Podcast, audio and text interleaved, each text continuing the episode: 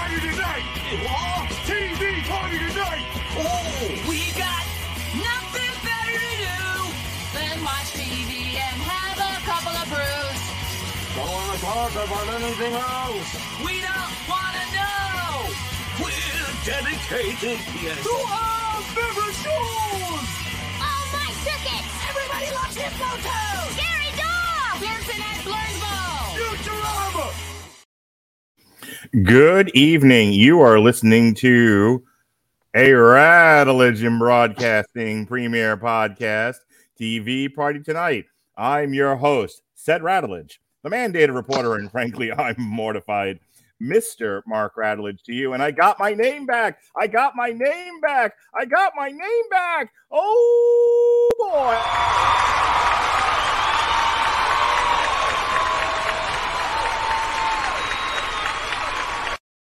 Yes, sir, Bob. Um, and I'm not the least bit bitter about everything that's happened recently. Uh, tonight, our favorite show is Moon Knight, brought to you by the good people at Disney Plus and Marvel Studios. And joining me to talk about Moon Knight is the one and only, the godly, the saintly, good to his mother, some language, Evan Bevins. How do you do, sir? Uh, I'm I'm doing pretty good, but uh, I'm gonna have to go back and purge my my Twitter feed uh, so that I can live up to uh, all the words you're tossing out at me. You are uh, you are my idol. Did you know that? I I strived I strive to be a little more Evan Bevins every day and a little less Mark Radulich. That's Well- less sex pervert and more nice guy. Me too. you try you strive to be a little more Evan Bevins every day. A little more nice guy.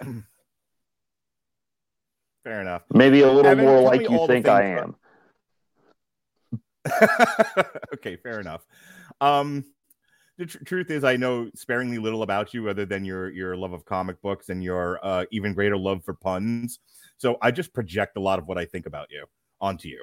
So you, I Okay. basically you've become a character, and you've definitely become a character in my mind, and in, in my mind, you're Ned Flanders. So congratulations, Hi diddly Leo, neighbor. perfect. Tell me all the things about Moon Knight that you know, starting with the dinosaurs and how they turned into oil. Well, shortly after they turned into oil, uh, mercenary Mark Spector was left for dead at the foot of a statue of the Egyptian god of the moon, Khonshu. Said statue was turned around and dropping its pants, and that's why they call him Moon Knight. Perfect. Wait, So we. I was I was going to move on from that, but go ahead and correct the record, I suppose. yeah, well, no, actually, uh, Moon Knight first appeared. If I was Chris Sheehan, I could tell you the exact day this hit uh, the newsstands, but I'm not, so I can't. But I do know he first appeared in Werewolf by Night, number 32, uh, where he was uh, hired by a group called, was it the committee? I don't even know, but some group of shady guys in suits to hunt down the werewolf. And his costume and all his paraphernalia were supposedly specifically designed by this group. Maybe it was the consortium. I don't know. If only I had access to the internet to Google. Anyway, um, and so he hunted the werewolf, but then the werewolf turned into a guy, and he thought, hey, maybe he's not so bad.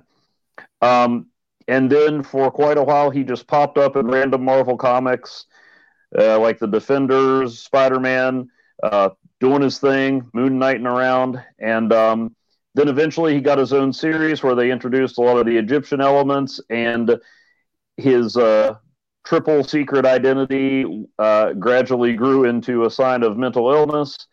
Um, one time he got stuck in a water tower and had to be saved by Power Man and Iron Fist. Um, he went crazier.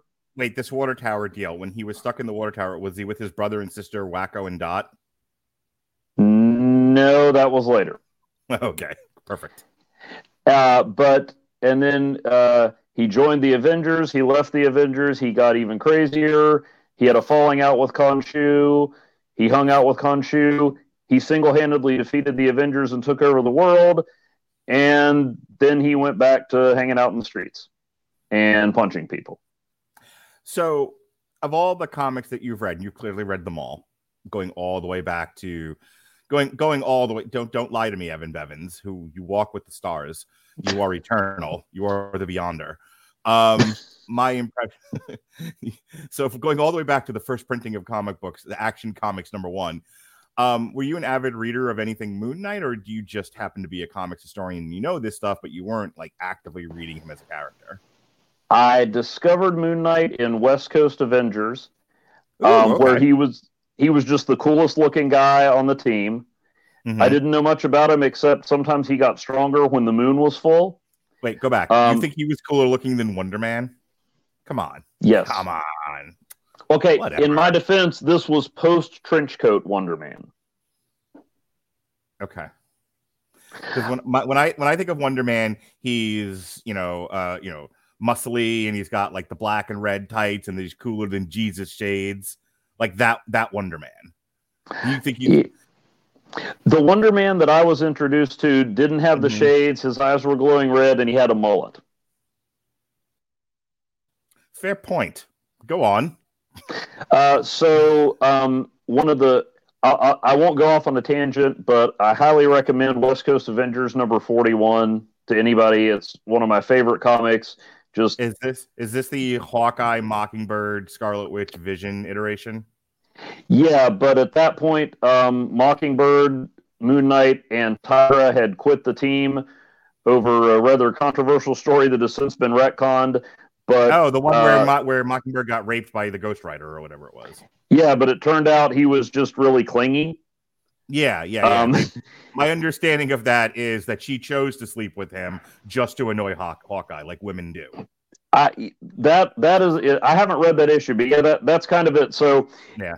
putting aside the original story and the confusion the retcon creates, um, in this one they went to an exorcist to get rid of the ghost of Cowboy Ghost Rider, who was now called the Phantom Rider, and then um, Khonshu got out, and uh, a death god came to kill Khonshu, and everybody started fighting, and it was magnificent.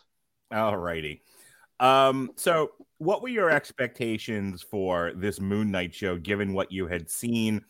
And it's it's so hard, you know, with comic books and television shows because and this this is sort of the fight that we all get into, all of us, just every single one of us. If you've read a comic book and you've watched a television show, you're fighting right now. And it's a fight between the people who read the comics and go, everything in the comics ever all at once in the show. And then the people who know how television works and are not married to the comic books in a monogamous relationship, um, devout, zealous monogamous relationship, going, that's not how television works. You have to take some of this, maybe a flavor of it, make a show out of it, because you need more than just the nerdy comic book people to, to watch this thing. And one side is going, I'm right and I'm not listening to you, la, la, la, la, la. And the other side is going, I don't even want to talk to you, nerd. And so, and so there's the fight over a show like Moon Knight, um, where, you know, when the character has been around for nigh on a hundred years, there's one or two stories that they could take. There's one or two iterations of the character that they could deal with. What version of Moon Knight do you do?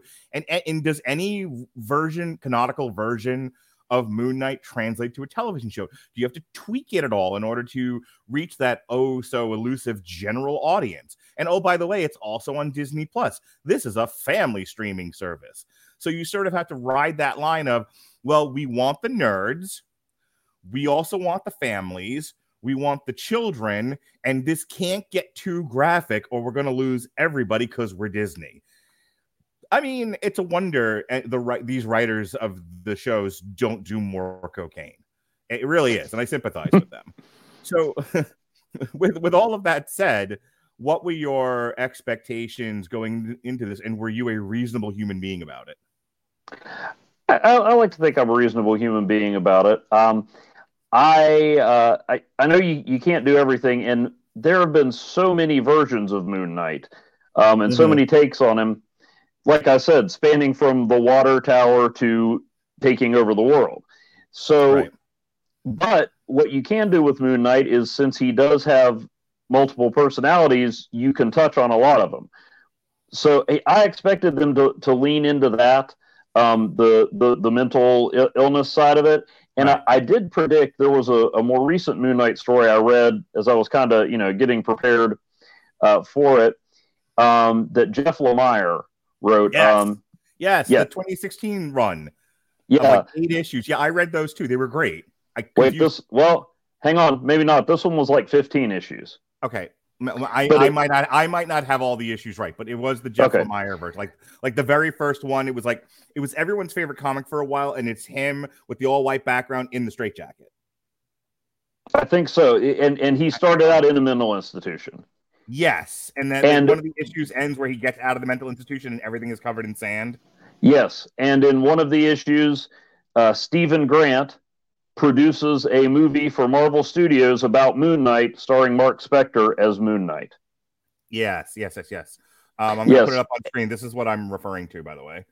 Um, so it's 2016, Lemire, Smallwood, and Bellaire, and the first trade is called Lunatic. Yes, Uh, and it looks a little something like this. Hang on. Hang on. You can keep talking.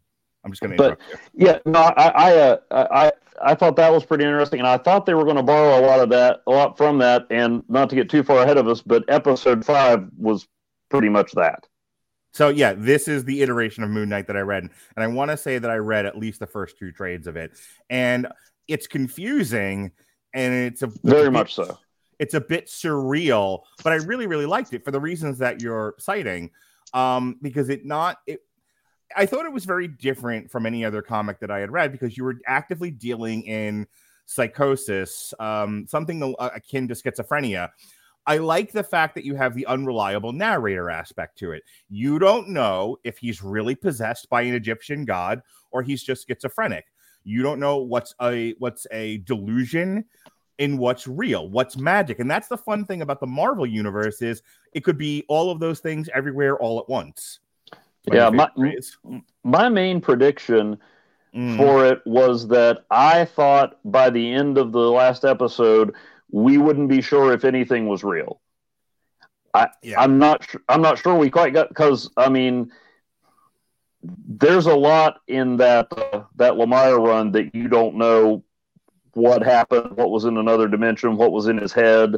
right. Um, but I, I don't think we quite got that. But there there was, like I said, that fifth episode really felt like the Lemire comic. It and it wasn't. It was not in any way an exact translation No. or you know a a frame for frame adaptation, but it took um, it, it took a lot of the elements of it. Yeah, I mean, honestly, and maybe I'm cutting myself a little, but I, in some ways, this show reminded me of, uh, of the first Iron Man movie, where it took a lot of the elements okay. that that you're familiar with, and and made it something new, but it, it was different, but it wasn't so far away from the the character. You know, they didn't just take the name Moon Knight, even though they went way off from some things. They didn't just take the name Moon Knight and tell a, a story. They took all these pieces and the flavor, like you said, hmm and and translated that into something new, but that was still somehow true to the roots. All right. So the show itself is about how Arthur Harrow uh, wants to get a thing to bring back an evil Egyptian god, and that evil Egyptian god will do bad things. And along the way, we meet Stephen Grant, who's a foppish British fellow who happens to have studied a lot about Egyptian uh, theology, and he's a big know-it-all. But he's Did- all, Sorry, did, did you get the feeling that uh, Stephen Grant was the male equivalent of uh, Barbara Minerva in Wonder Woman eighty four? I did not, but that's really funny you pointing that out. I I mean, he, he was a little less successful than she was, but I, I don't know. I, I, I got that vibe. Um, so we have Stephen Grant, and and what he's dealing with is that when he goes to sleep, he'll sometimes sleepwalk and wake up in other places, and he's done some things, and he doesn't understand what's going on with him. Um, and along the way, he runs afoul of Ethan Hawke's character, and um, over the course of time, he meets uh, what he will come to know as his ex-wife uh, or estranged wife. Um, and then finally, he comes face to face with the fact that he is actually sh- uh, there's another personality living in his head, sharing that body. And when he blacks out, and that personality takes over. That is Mark Spector, a former mercenary and ass kicker, and he is fully aware that he is the avatar of the Egyptian god Khonshu. And at that point, it's a lot of the show, and this is where we can start talking about it. A lot of the show is like it's half chasing, ch- you know, tr- you know, treasure hunting, trying to find the MacGuffin, uh, trying to stop the bad guy from doing the evil, and half an exploration of uh, active psychosis. And more to more to that point, it re- it was reminiscent to me a little bit of WandaVision, where WandaVision was a meditation on trauma and grief. Uh, this was a meditation on trauma uh, just by itself.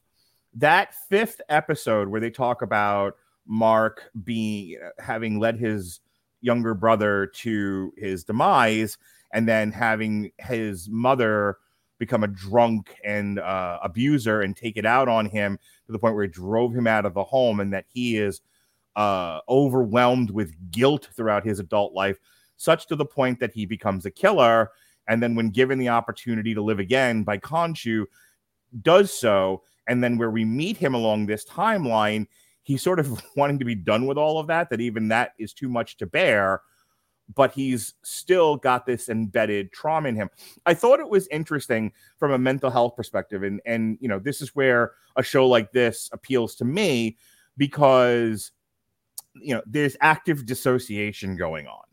He is abused and traumatized so badly as as a child that he develops another personality as a coping mechanism for his mother's physical abuse and emotional abuse. And for dopey Marvel television, that's heavy, man. that's some heavy duty stuff. And I don't know, just because not everybody, again, is steeped in the mental health uh, stuff as I am, how much of that resonated with people, how much of, you know, I, I don't know how many people are turning to Marvel to uh, have relatable, deep mental health stuff talked about that they can watch. I, a lot of feels like the audience is going for would you please just punch something already and throw kamehamehas at each other? So I want, I want to toss it back to you. I've kind of thrown a lot out there if you just want to pick some things up and shake them and talk about them well, yeah i mean i've always uh, i've always looked to marvel to settle the serious issues of our day uh, absolutely well no, I'm, I'm being a little sarcastic, but I mean, you, you can tell you can tell stories like that. Um, mm-hmm. you know, I mean, I've I, I've you know I've felt real feelings reading comics. Um, sure. And uh, yeah, I, I thought it, thought it was uh, very interesting and and effective. Um, I mean, part of it, I think you got to get a lot, give a lot of credit to Oscar Isaac, who you know, you know, Stephen Grant could have been just this bumbling joke of a guy, mm-hmm.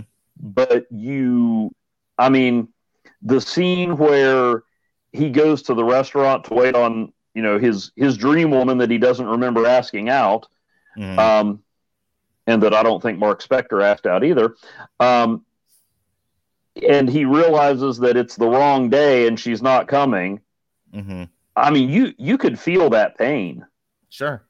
And um, he, he, and I, I thought it was really uh, really solid the way they uh, they dropped you in from his point of view. Mm-hmm um, you, you know, so so you you felt that that confusion, and then for him to change briefly in that first episode into this, you know, butt kicking action hero mercenary and play both of them in, in, the same scene as two totally different people. I, I mean, I was, uh, I watched Glass not too long ago with with my daughter, and it was kind of reminded me of James McAvoy. Wait, only, stop. you know, he only had two personalities.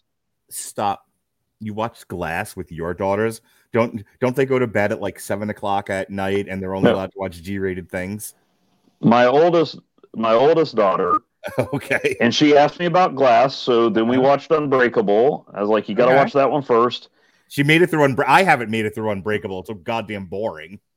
Oh no, no, Mark. Everyone's entitled to their opinion, even when it's wrong, and yours is wrong. I understand. I've been told. Yeah. Um, anyway, I, I'm I'm I'm getting getting off on a tangent, but um, no, no, I I- I thought they did they did a great job of you know c- conveying this. I mean, you're you're right. I I don't understand maybe the uh, you know the the ins and the outs and the the details of you know m- mental illness or whatever, but I did watch um, you know a long ranging uh, alternate personality uh, storyline on another world as a child, so I know a thing or two.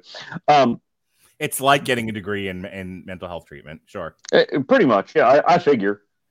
Um, but no, I, I I thought they they did they did a great job. Um, I mean, you know, they they made Khonshu creepy, but it wasn't till the end of the first episode that you know you were convinced in show that there was really something going on. I mean, you know, you knew it was a show called Moon Knight, and they showed him in his costume, so you figured there was something happening. But uh, you know, you didn't really know how how weird it was going to get until he finally appears in costume at, at the end of that first episode.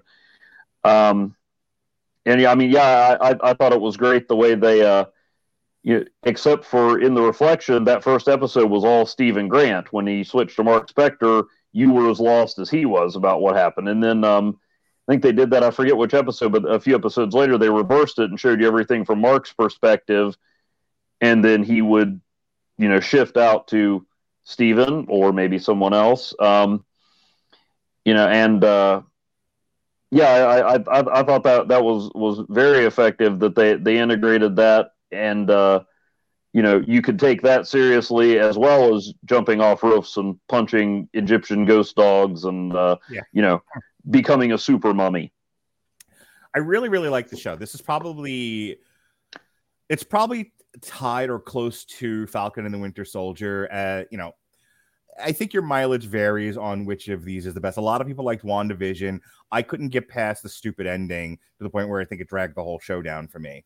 Um, So like, let me ask you this: yeah, What was the chain of custody for the Khonshu statue? No, I'm just it belongs to Iron Man.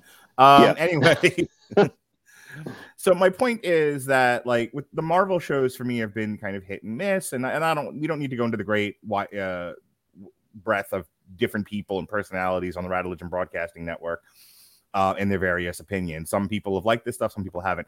I didn't love Loki. Um, I liked Hawkeye a lot. We, we we talked about that a couple of months ago. Hawkeye was probably my favorite, Yeah. but I, I'm not. I'm not saying it was the best one. It was the one I enjoyed the most. I see. Here's the thing. You know, how do you define best? Um, I for me, best. Uh, there, there's different elements. You know, there's different legs on the stool that prop things up to make it the best. So for, for me, the ending for WandaVision is so bad it actively breaks one of those legs. So to me, it's actually one of the worst ones. Falcon and the Winter Soldier speaks to me because racial issues speak to me, and I'm going to say the same thing about Moon Knight.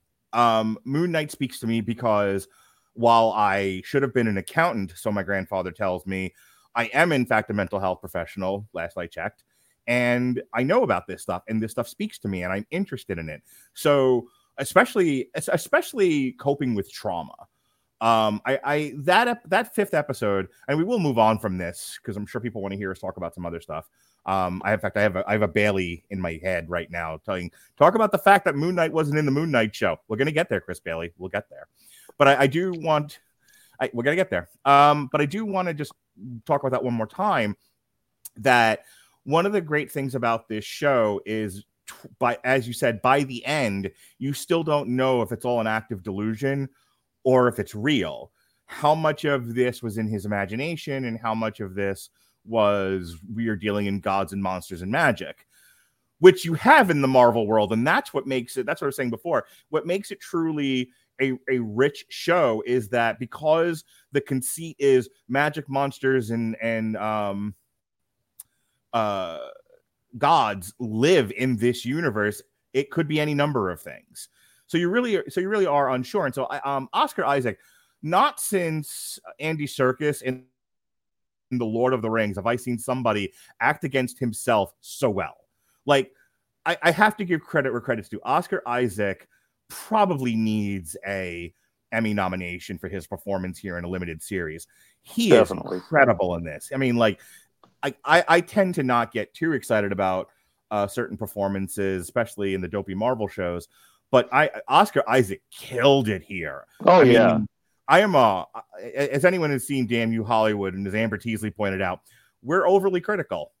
So, so for me to say Oscar Isaac gives an astounding performance as somebody acting against himself, portraying somebody struggling with uh, mental illness, uh, disassociation, that sort of thing. Like I was, le- there were times I'm watching this and I forgot it was the same guy. Like I, le- Yeah. I legitimately bought it was two different actors at times. It, I mean, I, I don't know if I'd go so far as to say nobody else could have done this, hmm but very few people. Could, I mean, the show hangs on on Oscar Isaac. Right. If he's And- not, if Yeah, there's other stuff believable- that's good. right. If he's not giving a believable performance, the whole thing f- like falls apart. Yeah, apart because he's such obviously a part of it. Um, all right, let's just let's deal with this now before we lose too much time. So, a complaint from uh, the comic book contingent, we'll call them the, the Chris Baileys of the world, and we love Chris Bailey. I love Chris Bailey. He's in my polyamorous uh, relationship with all my podcast people, of which you are one. You're one of my you, you are one of you are one of my partners, Evan Bevins. I don't know if you know that or not. okay. I mean, you're not my primary. That's Jesse, but you were definitely you were definitely one of my one of my partners. Um, and we love Chris Bailey. He's one of my partners too. And uh, but he complains. He complains, for Evan Bevins. He complains that there was no Moon Knight in the Moon Knight show, and there is Moon Knight. He just kind of comes in at the end, punches a thing, throws a a half moon, a crescent moon, and uh, then he's out again. And the show I'm gonna I'm gonna put my argument forward, and then you can we can back this around a little bit. The argument is not enough Moon Knight in the Moon Knight show. Okay, but they were telling this story that yes, it's called Moon Knight because that's the character in the comics, but they're not necessarily telling a story about Moon Knight. Moon Knight is a thing that happens so that there's action here and there. But the story is about the reconciliation of personalities and the addressing of trauma between the Mark Spector personality and the Stephen Grant personality. Um, those last few episodes where they're talking about the balancing of scales is metaphorically, you know, dealing with uh again that reconciliation of personalities and trauma and things going on in the human mind so that you can proceed forward and function in the world that's the story they're telling. They're also doing a little bit of Indiana Jones. You know, we have an ancient relic that, uh, you know, if the Nazis get it, they'll unleash hell on earth. Only it's, Sure. Egyptian, you know, so they got so they got to tell that story. There's some weaknesses, I think, in the storytelling, which I want to talk about the Ethan Hawke character in a little bit, but let's just deal with the Moon Knight stuff first. F- You can do a dopey character runs around and punches stuff, but we already got that. It's called Batman and this needed to not be Batman. And I think, and he's not here to defend himself, so I don't want to put words in the poor guy's mouth. But I, I, I think Chris Bailey speaks for the trees, and the trees say, "More punching, please."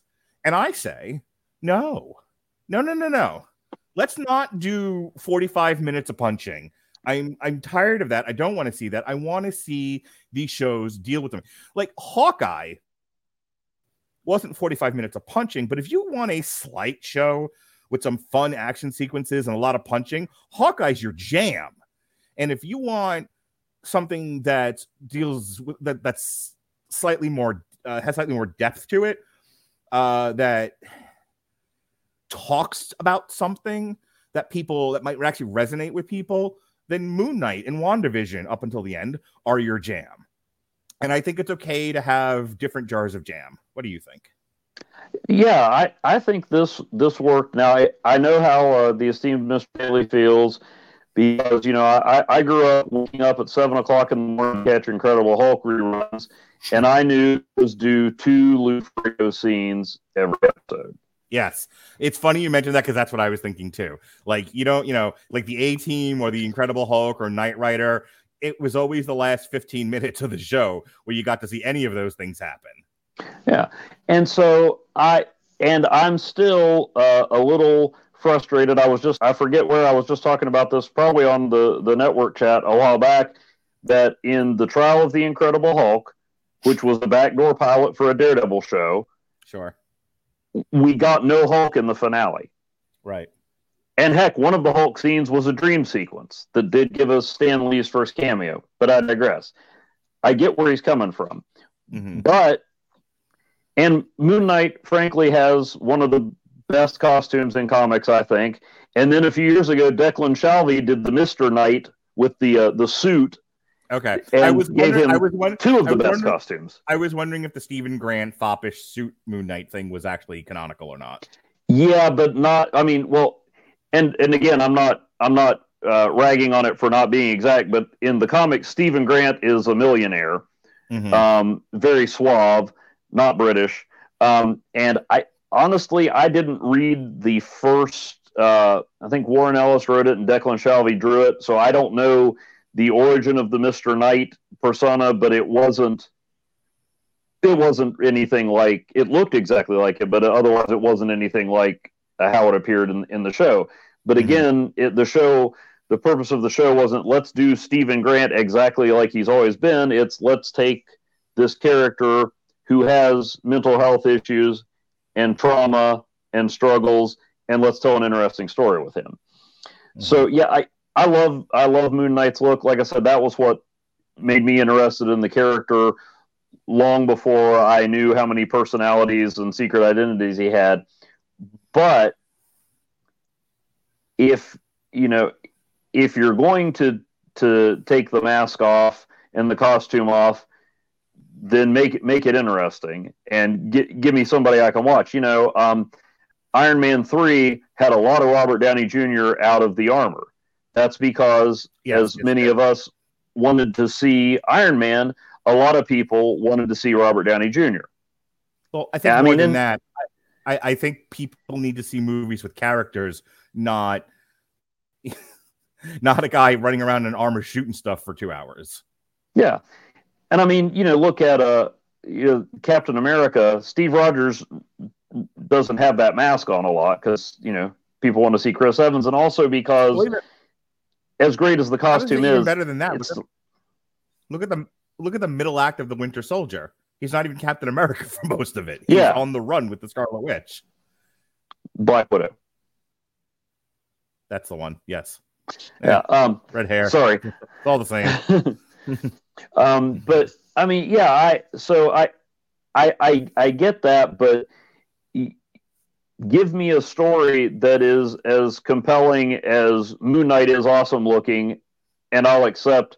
I, I admit in episode five, I'm like, wait, we're not even going to get one shot of the costume. It's just the Moon Knight action figure laying on the floor. But episode five was amazing, so I, I, I, Yeah. I was there. You know, if if you're going to take away what I ostensibly came to see, give me give me something good in return. And uh, the the show, Right. you know, except for the part where that zombie thing ripped somebody's heart out, and I'm, I'm I, and I told my daughter, I'm like, yeah, you're going to want to skip part of episode four, because she's like, should I watch Moon Knight? Um, and I'm like, eh, maybe. Um, you know, I. It, it, it did that. I, I wasn't really disappointed with with much uh, in, the show. hmm I want to. We spent the first half an hour kind of talking about all the great things about the show. Show's not perfect. It's got some issues. Uh, those first two episodes are a goddamn slog. I almost look if it, the thing about doing this podcast for as many years as I've done it is it forces me to watch things I wouldn't have normally watched. I'm not sure I would have finished Moon Knight had I not had to watch it for this review.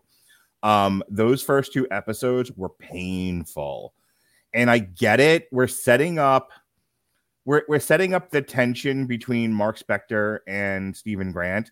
We are setting up the villain and his evil plot. We are setting setting up the girl in waiting who's going to rise to become a hero on her own because it's 2022 and all women must be heroes. Um, there's, there's there shall be no damsels in distress, not a single one, not ever. Um, we're building. I mean, Steven took care of that for most of the the run. We're we're we're we're, we're going to uh we're, we're building towards A Force. That's going to be the next Avengers movie. It's going to be A Force. It's going to be all chicks because women you know what? get it done. As long as as long as we get a decent uh, a decent uh, rendering of Dazzler on the screen, uh, Oh. shorter A Force member, I'll be okay. oh oh Evan Bevins. If we get a if we get a reasonable Dazzler on screen, I stop complaining about this sort of thing because I'll accept it. I'll allow it, Evan Bevins. I will allow Dazzler as long as she's got roller skates on and there's disco music playing at all times. That's fair. anyway, um, the, it's the first two episodes. Like I, I understand they're setting up the dominoes so that we can knock them down later. They have they they they spent about an hour per per episode, and they so they spend the first two hours of the six hour movie just setting up all the characters and setting up the tension and slowly moving things along. But I'm not kidding when I tell you it nearly lost me. Episode three is so good, it brought me all the way back. And then we were off to the races after that. Three, four, five eh, are outstanding. And six, six isn't the dumbest thing I've ever seen. It's, it, you know, but it, I guess when you start talking about giant alligator god and, you know, giant dead bird god and giant hippo god, there's a certain level of silliness you just have to accept or turn the show off. And I do but that doesn't make it any less silly looking. Um, but again, you're building to the finale. It is written, it is the 11th commandment t- sent down from God and carved in stone that then Mel Brooks dropped that said all finales must have stupid fight scenes in them because that's what the kids want. So I get it and I don't complain, but I, I just I want to talk about just the slow pacing and the almost uh arduous like it feels like Stephen Grant for the first two episodes is running around in a circle like Mr. Bean with the turkey on his head. And it it didn't we I didn't need 2 hours of that. 1 hour would have done it. That's my frustration with it. And I also want to talk about Ethan Hawke, but I've said a lot now about the pacing of the show and its unevenness and it's a little you know too slow of a start for me. What do you think? the first two episodes are definitely the the slowest. Although, I mean, you, you, did get some action when he ends up in what Holland or wherever he was. Um, I will say the MVP of the first episode, even above Oscar Isaac's acting, is Engelbert Humperdinck. I have had "Lonely as a Man Without Love" uh, in rotation, playing ever since that episode. Nice. Um, that's that song is just it's like almost parody, but the fact that it's real just is it it's wonderful. Um, I I would say maybe, and uh, since you were ragging on Unbreakable, I'll, I'll bring it back to that.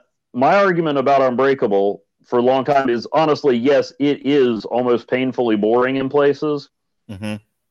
but it's and maybe he went overboard, but I think they were trying to ground it their fantastical story in the real world. So I think some of that that was mm-hmm. intentional. So I I wonder if maybe that slowness was meant as a way to get you to to buy into this before they brought out the Egyptian kaiju, um, which I, that honestly, I, of all the things that I thought crazy things that could happen in the show, weird things, like, kaiju was not on my bingo card. Um, you know, so let alone talking kaiju voiced by F. Murray Abraham. Um, so yeah, it it it was uh, you know it was a, a, little slow. Um, it didn't it didn't necessarily take me out of it, but uh, I mean I, I'm I'm kind of a nut about about Marvel stuff. I mean, you know, I I told you I messaged you the other day after I watched Multiverse of Madness. I'm like I'm conflicted because I had things I really enjoyed and things that really bothered me, and I know you did a whole other show on that, so I won't won't get into that. But I, I mean, hang on, hang on. Have you have you seen our review yet? No, no, I haven't because I'm I, I'm debating. Skip all the way I, to 159. Okay. Hang on. Skip all the way to what? Who gives who gives a shit about the review? The best part of that is when Alexis once again complained about not getting paid, and I had to brat tame her. Best part of the review. It also okay. ends with one of the most tasteful things I've ever done on air. Uh, so okay. enjoy. Okay. right to yeah, 159. Um, I just uh, okay. I'll, I'll I'll do that. I um I haven't decided if I'm going to write something about it, and I just uh if, when when I write reviews of stuff, usually I I like to get all my thoughts out before I read other people's thoughts. Um, Okay, I know. I'm, I'm But- honestly not asking you to acknowledge our review. I just want your feedback on how I had on on uh, how I mistreated Alexis at the Gotcha. end. I Okay, I uh, I broke I broke the poor woman, and I'm quite proud of myself. That that sounds delightful. Um, but my my, Hey, my, my a- point. hey, of- hang on, you asked to be here. You know what I'm like. That's true. That's true. Um, I uh, hmm. anyway, I um, that you broke me, and it didn't even take much. No, um, uh, all all that was to say that it it would take a lot to get me to go. "Ah, I'm done with this Marvel thing. Um, Yeah. so maybe maybe I'm I'm a little more more forgiving uh, than that. Um, but yeah, I, I mean, Isaac's performance kept kept me me going through it. Um, you know, it, Ethan. Ethan Hawke did a good job was- too. That's the the word I was looking for. Uh, Oscar Isaac's performance is a revelation. It, it's it's that good. There you go. Yeah, I mean, it, yeah, he he's he's fantastic. Um, I mean, and and you know, there there were some some cool lines. There were some some funny moments. I mean, I, I put here that Stephen was or Isaac as Stephen was simultaneously pitiful and hilarious. Like I'm laughing at him, and then I feel bad for the guy. So um, yeah, I mean, Hawke. what what was that about Ethan Hawke? Well, I I didn't know if if you were getting to uh the end there, but I want to before we run out of time, I want to talk about Ethan Hawke because Yes. um I'm a little you use the word conflicted, and boy, that's that's a good one here because Ethan Hawke's a hell of an actor. He's very very good, and he's not acting badly in this show. I think this is characterization issues and direction issues. Um, definitely, there's definitely some writing issues there. Let me start with that. I- I did not get a clear sense of what his motivations were other than bad guy do bad thing. I never got a real sense of what he was because he comes across like a cult leader and then he's kind of an evil wizard and then he's just wanting to unleash the evil. And I, it's just it, it it felt like there's it, it felt like in the script there was so much focus on we really really really really want to use the dopey marvel as a vehicle to deal with mental illness. And then there- there's always somebody in the room going but what about the fist fighting? What about the evil doing? And they're like "Uh, uh, and the guy with the magic wand wants to unleash evil. Fine. We'll we'll fix it in post. Like it the, the the thing with Marvel, and Robert and I have documented this on various podcasts at any number of times. Marvel's greatest weakness is its inability to create memorable uh, villains with a very clear motivation to what is going wrong. And here's why you need that. If you don't have a, a villain with a clear motivation for what it is that he wants to do and why he believes that doing this is the right thing to them, you don't create the, the tension needed uh, for the high stakes. And if there's no high stakes, there's no reason to buy into this show other than the other things that I mentioned. But I think it's hard to bring people along when you don't feel like if you've ever watched a show and you're like, I want to know how, like Breaking Bad's a really good example of this. You really wanted to know. I, I remember the second to last episode, you didn't know what the machine gun was for. you didn't know what uh, other things uh, he was doing, and like, and, and I remember like there were debates about it. They're like, "Oh my god, what what what's he gonna do with the machine? What's he, what's he gonna do with this? How's what's his nuts gonna get out of the uh, out of the basement?" All of this stuff was there, and it was a, there was a very palpable feeling of we don't. I want to know how this ends. You've brought me along on this story. These details are so juicy. There's so much. There's so much in the way of high stakes here, and so many threads that are still left uh, unresolved. I want, I need a conclusion to this. I want to know how this ends. Like, I want to get to the bottom of this roller coaster ride. Without a solid villain with a clear motivation and goal, and you don't have those high stakes, and therefore the audience kind of doesn't care if this ends or not. You're just going to, you know, it's sort of, you know, instead of a roller coaster, it's more of a merry-go-round. All right, the ride stopped. Everyone get off. And that was kind of how I felt about the end of Moon Knight.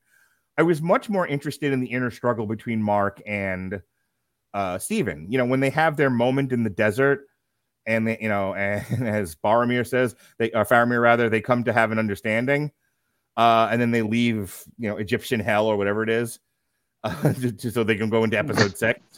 Um, that for me was the end of the show. That sixth episode, I could care less about. I watched it because it had to be watched. But for me, the story they were telling was resolved at the end of episode five. Um, and because the Ethan Hawke stuff's not particularly strong, and he's doing his level best with it. But again, I don't understand why directors and writers feel like mumble peg and whispering constitutes a character. So I'm gonna go ahead and kick it back to you because I've thrown a lot out there. I just didn't feel like that end of it, that leg of the stool, was particularly strong. No, he. I mean, you're right. His his performance wasn't bad, but yeah, his his motivations were not very clear. That's Harrow is, even though he's the first guy you see in in the show. Um, I, I I meant to uh, I meant to bring out a glass and put a towel over it and act like I was going to break it, but uh, I forgot. Um, but um, yeah, he that's a, secondary plot at, at, at best. Yeah, the action is all Oscar Isaac wrestling with, with Oscar Isaac, and you know Ethan Hawke's there to direct the people that Moon Knight punches. It it feels like most of the time. I mean, Right. he, you know, he wanted. I mean, the part that I found interesting about him was, you know, that he was a former Avatar and Khonshu treated him badly and all this stuff. And I like the fact they've done this in in the comics some too. That Khonshu's not really a good guy. He, I mean, he's trying to do good things, or at least he thinks he is, but he's not dealing straight with with Mark or Steven or, or or whoever. And even if he wants to do the right thing, he doesn't give a crap about you know who he has to step on uh, to to do it. So I, I I thought that was that was interesting, and you know that they conveyed that as well as with Moon, oh, not Moon Knight, uh, with Khonshu, that hey, Khonshu's not just you know this nice guy in a white hat with a you know gleaming white bird skull. Uh, but but yeah, some of some of the other things like the overall plan. So he wants to bring Ammit, his evil god goddess crocodile lady. He wants to bring her back so she can stop all the evildoers before they do evil. But then in I think in in the last episode she says to um, Harrow, "Well, you'll you know you'll be the person who does what I need you to do. You'll be unbalanced." And he's like, "Okay, well I can accept that." But she's like, basically, "Well, you'll you'll do evil to to do my will," which I thought was kind of interesting. But then that also doesn't answer. Well, then why are all his followers who are doing bad things okay and perfectly balanced if you know that they're doing the wrong thing for yeah, I, I don't know that that got kind of confusing and then it was just like well we got to get to the as uh, as you would say the punchy parts yep see yeah it, it, it wasn't very clear um, i will say that when we got him being dr harrow in the asylum I, I enjoyed that it wasn't to the level of oscar isaac playing two different roles but it was you know neat to see him you know kind of play the same character in a totally different light but again, that Yeah, was that was the, the performance. He doesn't. he- He's not very fully developed, but I can do the Marvel go to and say he was better than Malekith. um credit where credit's due ethan hawke's performance as the doctor uh shows that there there is some level of restraint because they could have made him so smarmy and so obviously evil it would have taken me out of the show. But i legitimately believed he was trying to actually help help mark deal with his trauma and that you know i be- i believe the stuff at the asylum was real because ethan hawke's performance was resonant. Yeah, he, he wasn't this, you know, like winky. You know, he wasn't like twirling his mustache or whatever, Right. going, "I'm here to help you," but secretly I'm evil. You know, Yeah, he yeah, like- he, not like he was totally gaslighting him. believable. Yeah, um all right so before we go so that we can meet our uh the feminist agenda what did you think of the broad she she was fine. I mean, Yeah. are you talking about when she became a superhero or just in general? Any of it just any of it No, you know, she. I, I, I liked her. I liked her in in the movie. Um, in the movie, gosh, I I use words for a living, um, but I write them down. yeah, I write them down. I don't talk them so good. But yeah, like a um, carpenter, like you know, like the finished product is all smooth and everything. You know, you know, they didn't see you cutting yourself as you were as you were uh, making the wooden thing. Fair enough. Yes. Um, yeah. Remind me sometime to tell you about the greatest typo I almost made. But um, yeah, I I, I, I, I liked her. Um, you know, I I, I fa- found her interesting. She she's again nothing like the the character that she was standing in for in the comics, except that she was not only a love interest, but she she was capable of taking care of herself. I mean, there were plenty of storylines where in the comics where she was a damsel in distress, but she was also, you know, karate chopping people and kicking butt and doing investigating on her own. So, um, you know, they, uh, so I, I, I, I, liked her overall. Um, you know, somebody pointed out, uh, a writer I follow on Twitter who said the only thing that bugged him about her was that she, uh, when she got her powers, she was like, well, I'm not going to be a full on avatar. I just need to help out. And he's like, well, but being a hero requires some kind of sacrifice, not just going, "Hey, I need powers now." Um, also, the uh, I, I, don't know if you've looked up the character that she was supposed to be. Uh, I think it's called the Scarlet Scarab, which is so obscure I didn't know there was a Marvel character called the Scarlet Scarab. Wow! And I am uh, I am uh, gearing up at some point on my blog to uh, complete the trilogy. No, not the trilogy. Sorry, that's a different character. The duology of Commodore Donnie Planet uh, the villain from the story where Moon Knight got stuck in the water tower. Um, so I, I, like to think I know my obscure Marvel characters, but uh, I didn't hadn't heard of any of the Scarlet Scarabs, who uh, were dudes, and unlike um, I literally just forgot her name. Unlike Layla's uh, costume, actually had some scarlet in it. Um, could have just called her the broad like I did and annoy at least half our listeners.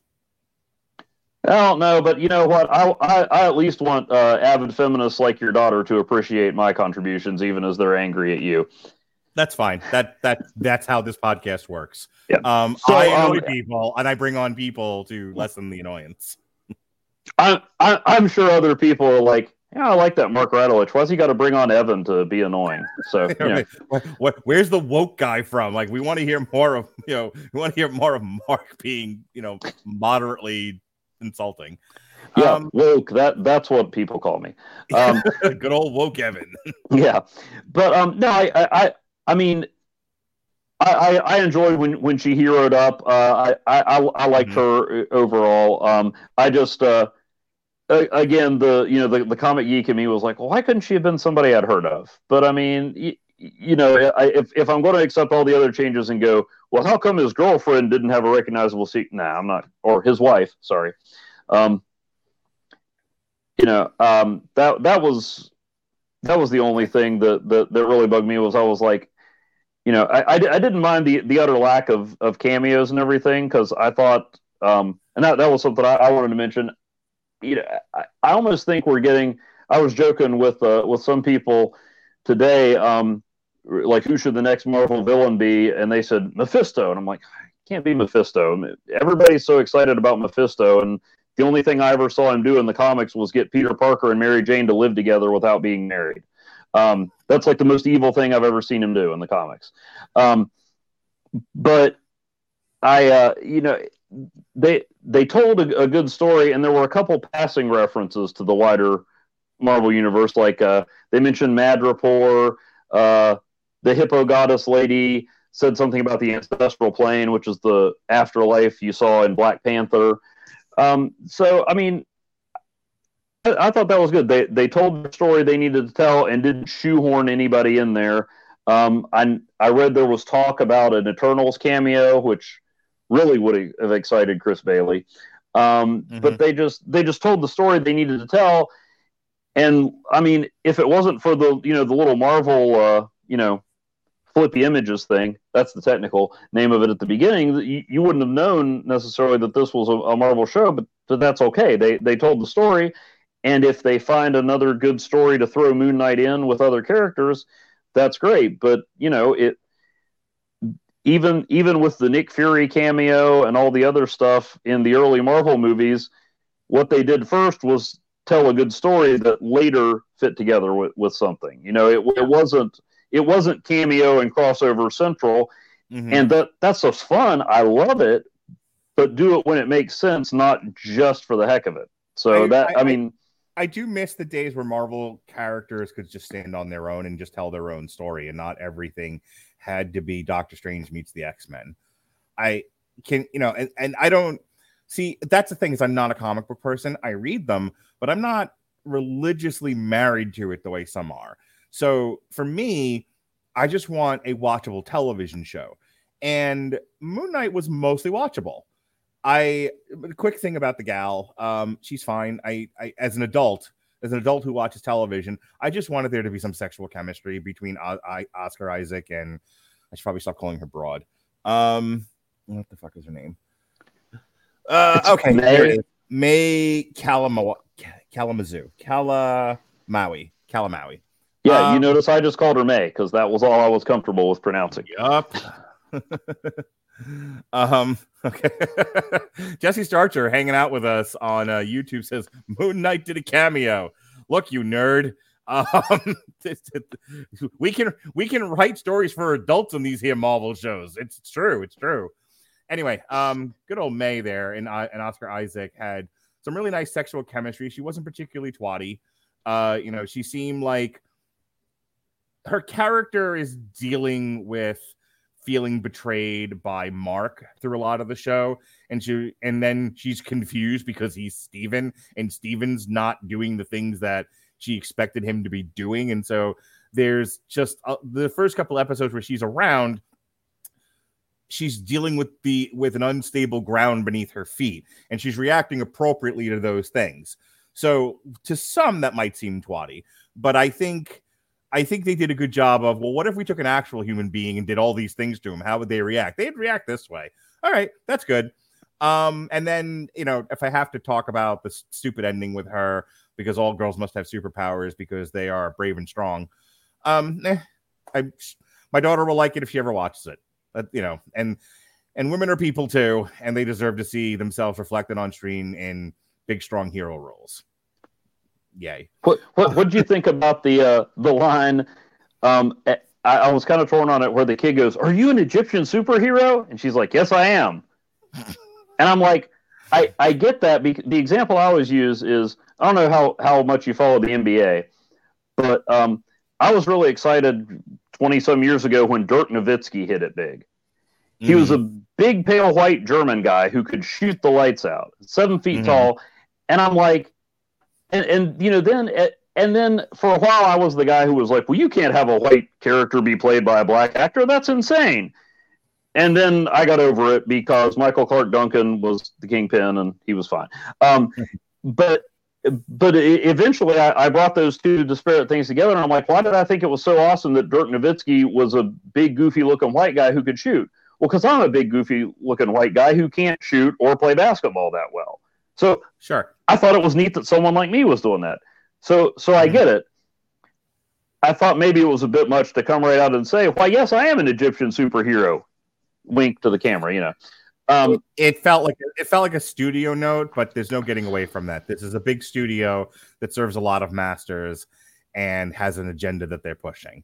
I'm not like some people who have to have a meltdown about it every single day of my life, but I'm gonna call it out when I see it. I also don't I also don't care enough to get mad about it. It is Yeah. what it is. um, and I, I know I know uh, you don't want to make this a 14 hour podcast, but there was there, there was one other thing I wanted to mention. Okay, because after that we're gonna conclude. Make it a Okay. good one. Okay. The credit scene. Now, I was a little burned by Hawkeye because um, I really wanted something else other than the full extended I could do this all day number. But whatever. Um, so this one, I'm like, okay, credit scene. And again, I was still, even though I was fine, I was thinking, oh, is this where we're going to get our big cameo or whatever? And they bring in Jake Lockley, who is very nearly, you're not the only one who can do Lord of the Rings references, the Tom Bombadil of this production. Where, where is Tom Bombadil? Where is he? I want to see him. So Jake Lockley is the other major uh, Moon Knight personality, but I don't know. I kind of felt like, you know, we did all this thing about Mark and Steven coming to balance, and I know there has to be more stories to tell if you're going to do another season, but just kind of going, ha, guess what? There's a whole other personality. Khonshu's still pulling the strings. They're still screwed up. I don't know. I, I, I it kind of bugged me that that was in the mid credit scene because Mhm. it's like it's like I, I don't know. It, it's like, hey, all that you watched? Yeah, not really. It Yeah, it, it, Marvel- it sort of bugged me. It didn't bug me, me that there uh, was another personality and that there's more story, but it just kind of was like, hey, here's the story wrapped up. Nope, all that was hooey. Yeah, well, It no, pointed I- backwards instead of forwards. you're 110% right. It's a big flaw with, with all of Marvel's writing from the movies to the television shows across the board is that they trick you into getting invested. They might even write a really, really good show or a really good movie. And then just when you're like, okay, Marvel, you mad geniuses, you got me back. I'm here. So what else you got? They pull the rug out from under you. And, you know, it's like Lucy with the football. They pull the football away, and you're like, oh, nothing matters. It's all crap. Every time is a flat circle. It's all relative. I mean, I mean, I- that, that that that's a big problem that Rob and I, Robert and I talk about. Look, I know everyone. It's fun to it's it's fun to tweak Robert Winfrey's nipples, and uh, you know, and and pick at him and say, "Oh, you just hate everything," or he's really smart and insightful, and he knows when things are crap. Now he has meltdowns about it, okay, but but that's his charm. Um, but that doesn't make him wrong. You know, that's a big problem. Like a lot of us who think about these things and talk about them and put them out for public consumption have with the Marvel Cinematic Universe is that they don't have enough self control to stop things before they become utterly irrelevant. Um, okay, so Jesse has a question here. I want to know where it ranks amongst the rest of the Marvel D plus shows for you guys.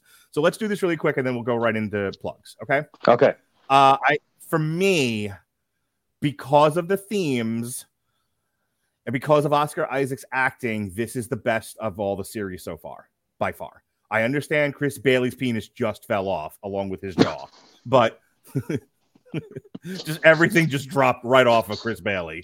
Um, his poor wife is like put trying to put his penis and his jaw back on, and and now he's going to sit on the roof crisscross applesauce and ask why, Tommy, why? But it's true. It's damn true. I'm the expert. This is the best of the D plus shows of the Disney Plus shows so far. Um, for me, after that, it's probably just in terms of pure, uh, again, in terms of themes, maybe not so much execution, but definitely in terms of themes, it's Falcon and the Winter Soldier. Um, then after that is Hawkeye. Right smack in the middle is Loki. What a nothing show that was, but it's not the stupidest thing I've ever seen. Um, then is What If, and then at the ass bottom is WandaVision because it's because I'm sorry, I can't forgive it for that ending. It was a great idea. It was it was an interesting play with concepts and uh, and themes and whatnot. It was definitely an interesting meditation on grief and trauma. And then at the end, it was Dragon Ball Z, and I'll and I'll never get past the stupid line they gave to Black Captain Marvel that when something like they'll never understand the sacrifice you made after you tortured them for weeks on end. Sorry, you don't get to be a good show after that.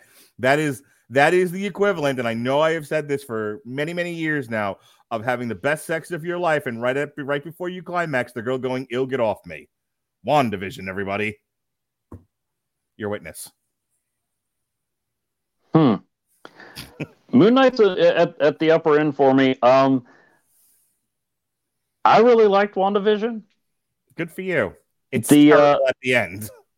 Eh, is it though?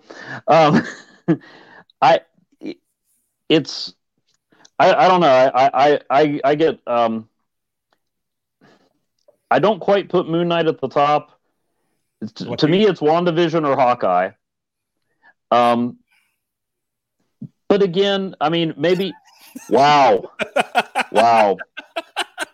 I'm sorry. Go ahead. But but as as we've established, I I, judge things a, a, a little little differently from you, and I, Sure. I'm less honestly. I'm less about. I don't. It's not that I don't appreciate the craft, but I, I lean a little more heavily into how I feel watching it. Okay. Um, which You're- which you're- does discount some some of the craft, but Yeah, no, no. You're entitled to watch television like a girl. Please continue.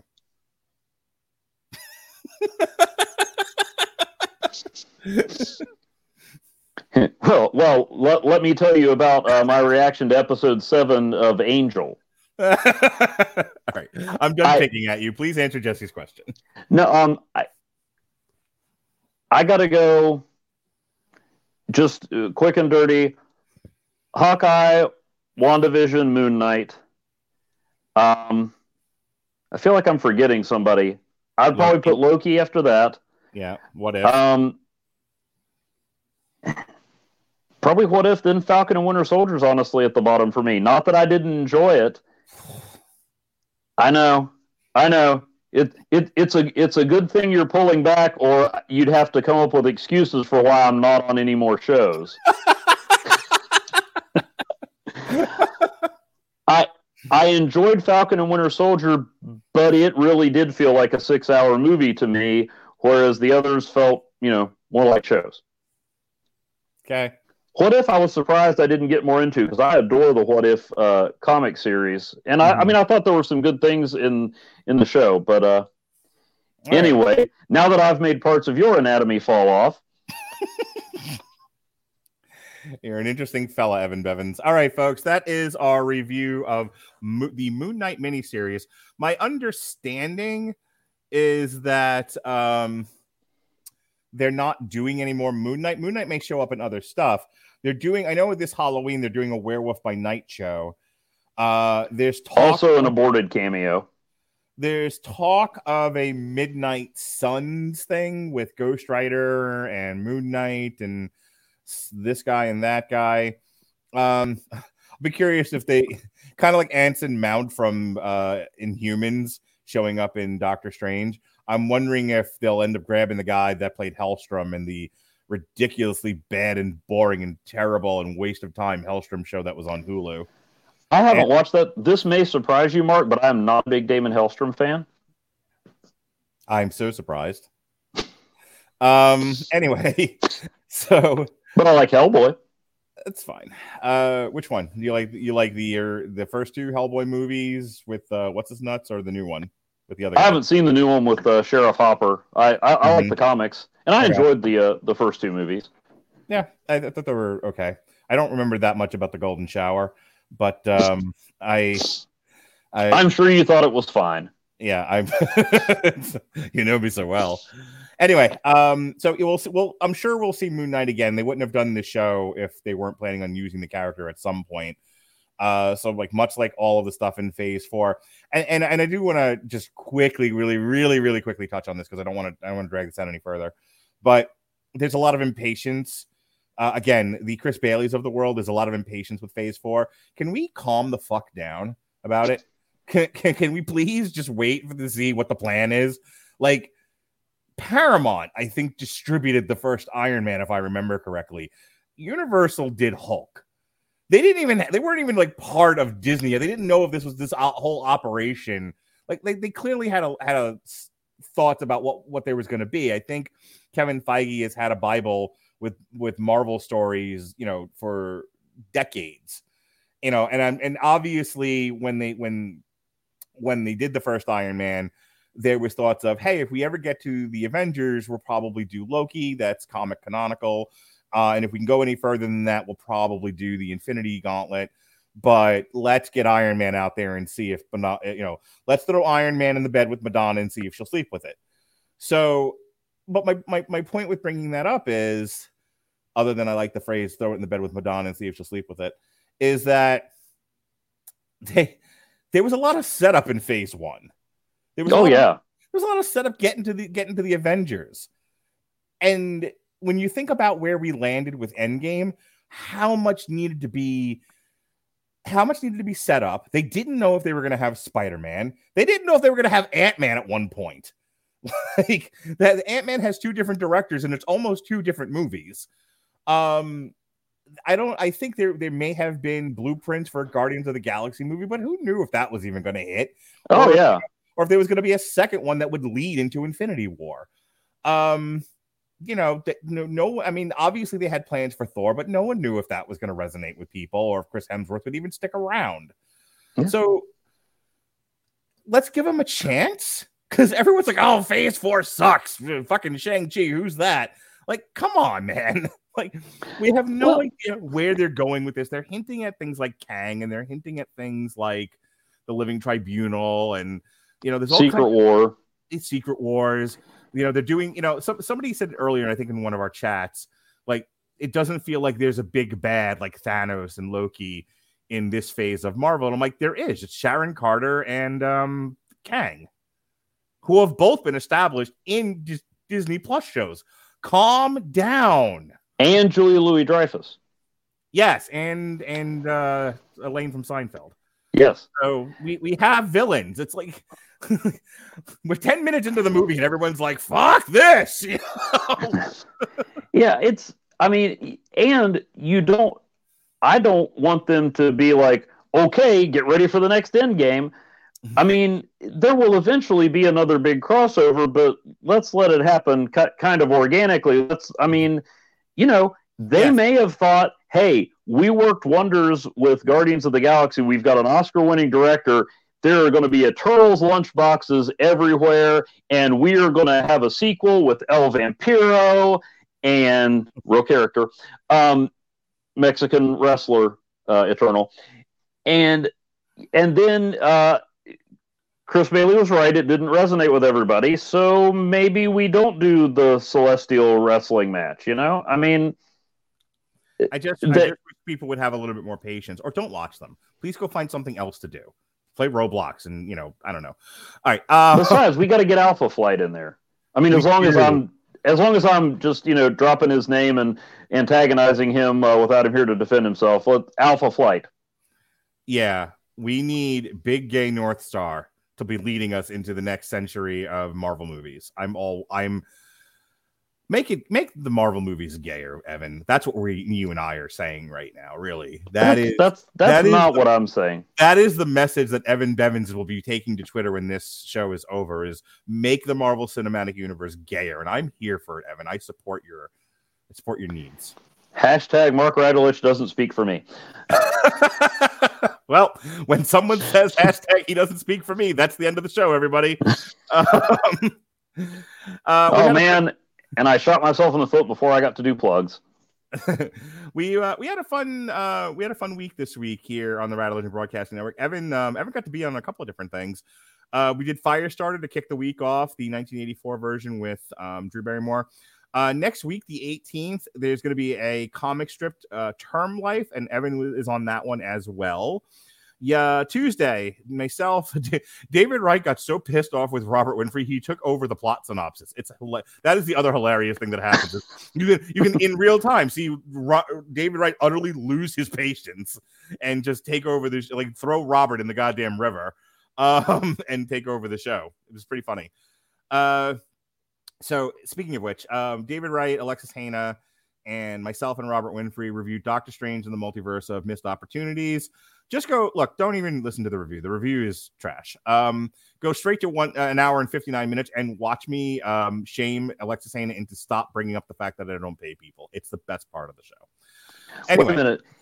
If they go to 159 and listen to the end, does it count as a full download and listen? Is that what you're going for here? no, I don't care if, if I get a full listen or not. I just want as many people to see what I did to Alexis as possible because I'm really proud of myself. Um, and ladies, my Snapchat's in the description if you're into that sort of thing. Um, moving on. Speaking of things that ladies should be aware of, WrestleMania Backlash between uh, it was myself and the Podsman. We wrote again, uh, Chris Bailey and Chris Sheehan. We had a great time talking about it, and we got it done in an hour flat. It was like our most like succinct show ever. It was fantastic. Um, yesterday we did a Metal Hammer of Doom extra for Watain, and more importantly, Evan Bevins. Um, uh, I revealed some of the results of my BDSM quiz. Uh, so the next time you're on here, we'll get you to do it. Let's see what all your kinks are. You ready? You want to see what kind of BDSM uh, personality you are? Maybe a little rigger, a rope bunny, huh? A little degrader. No, I'm good. You're a degrader, aren't you? All right. Uh, I'm good. you, know, you know, Evan Bevins says, "You know what kind of BDSM personality is? I'm good. That's what kind, asshole." Uh, so in addition to that, we also reviewed You the read new my. Fozzy album Boombox. um, this weekend we'll have re-airs. Oh, I love Fozzy. Waka waka. Money Monster. and then uh, we'll have a re-airing of Everyone Loves a Bad Guy, Animal Villains in film and television. So check that out if you have time. All right, you have a blog and and Free Willy comics and all kinds of ill shit. Go ahead and talk about it. Oh, I, I, I thought you were going to be saying that my blog is something women should be aware of, but you know, um, no, nothing. Okay, um, yeah, I do ha- have a blog uh, where uh, I I reveal uh, the various uh, misadventures of Moon Knight and other heroes. Like, did you know that one time Black Widow found an Infinity Stone in a toilet? True Comic- story. Comics are stupid and nobody should read them. If no one read them, then how would you know about the time Spider-Man taught the Beyonder how to use the bathroom? I'm actually blinking help at this point.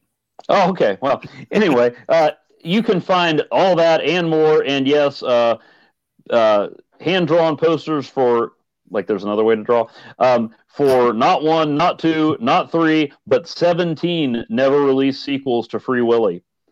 Um, so uh, you know, uh, you can find out the secret connection in comics between Shang Chi and the Eternals. Um, and uh, you can find out the real MVP of the original Space Jam and also the complete history of Dr. Bong at asterisk51.blogspot.com. Thank you, folks, for joining us on our review of the Moon Knight television series on Disney Plus. For the saintly, the godly, the good to his mother, the walks on water, the excellent parent, Evan Bevins. I'm Mark Radulich. Be well, be safe, and behave.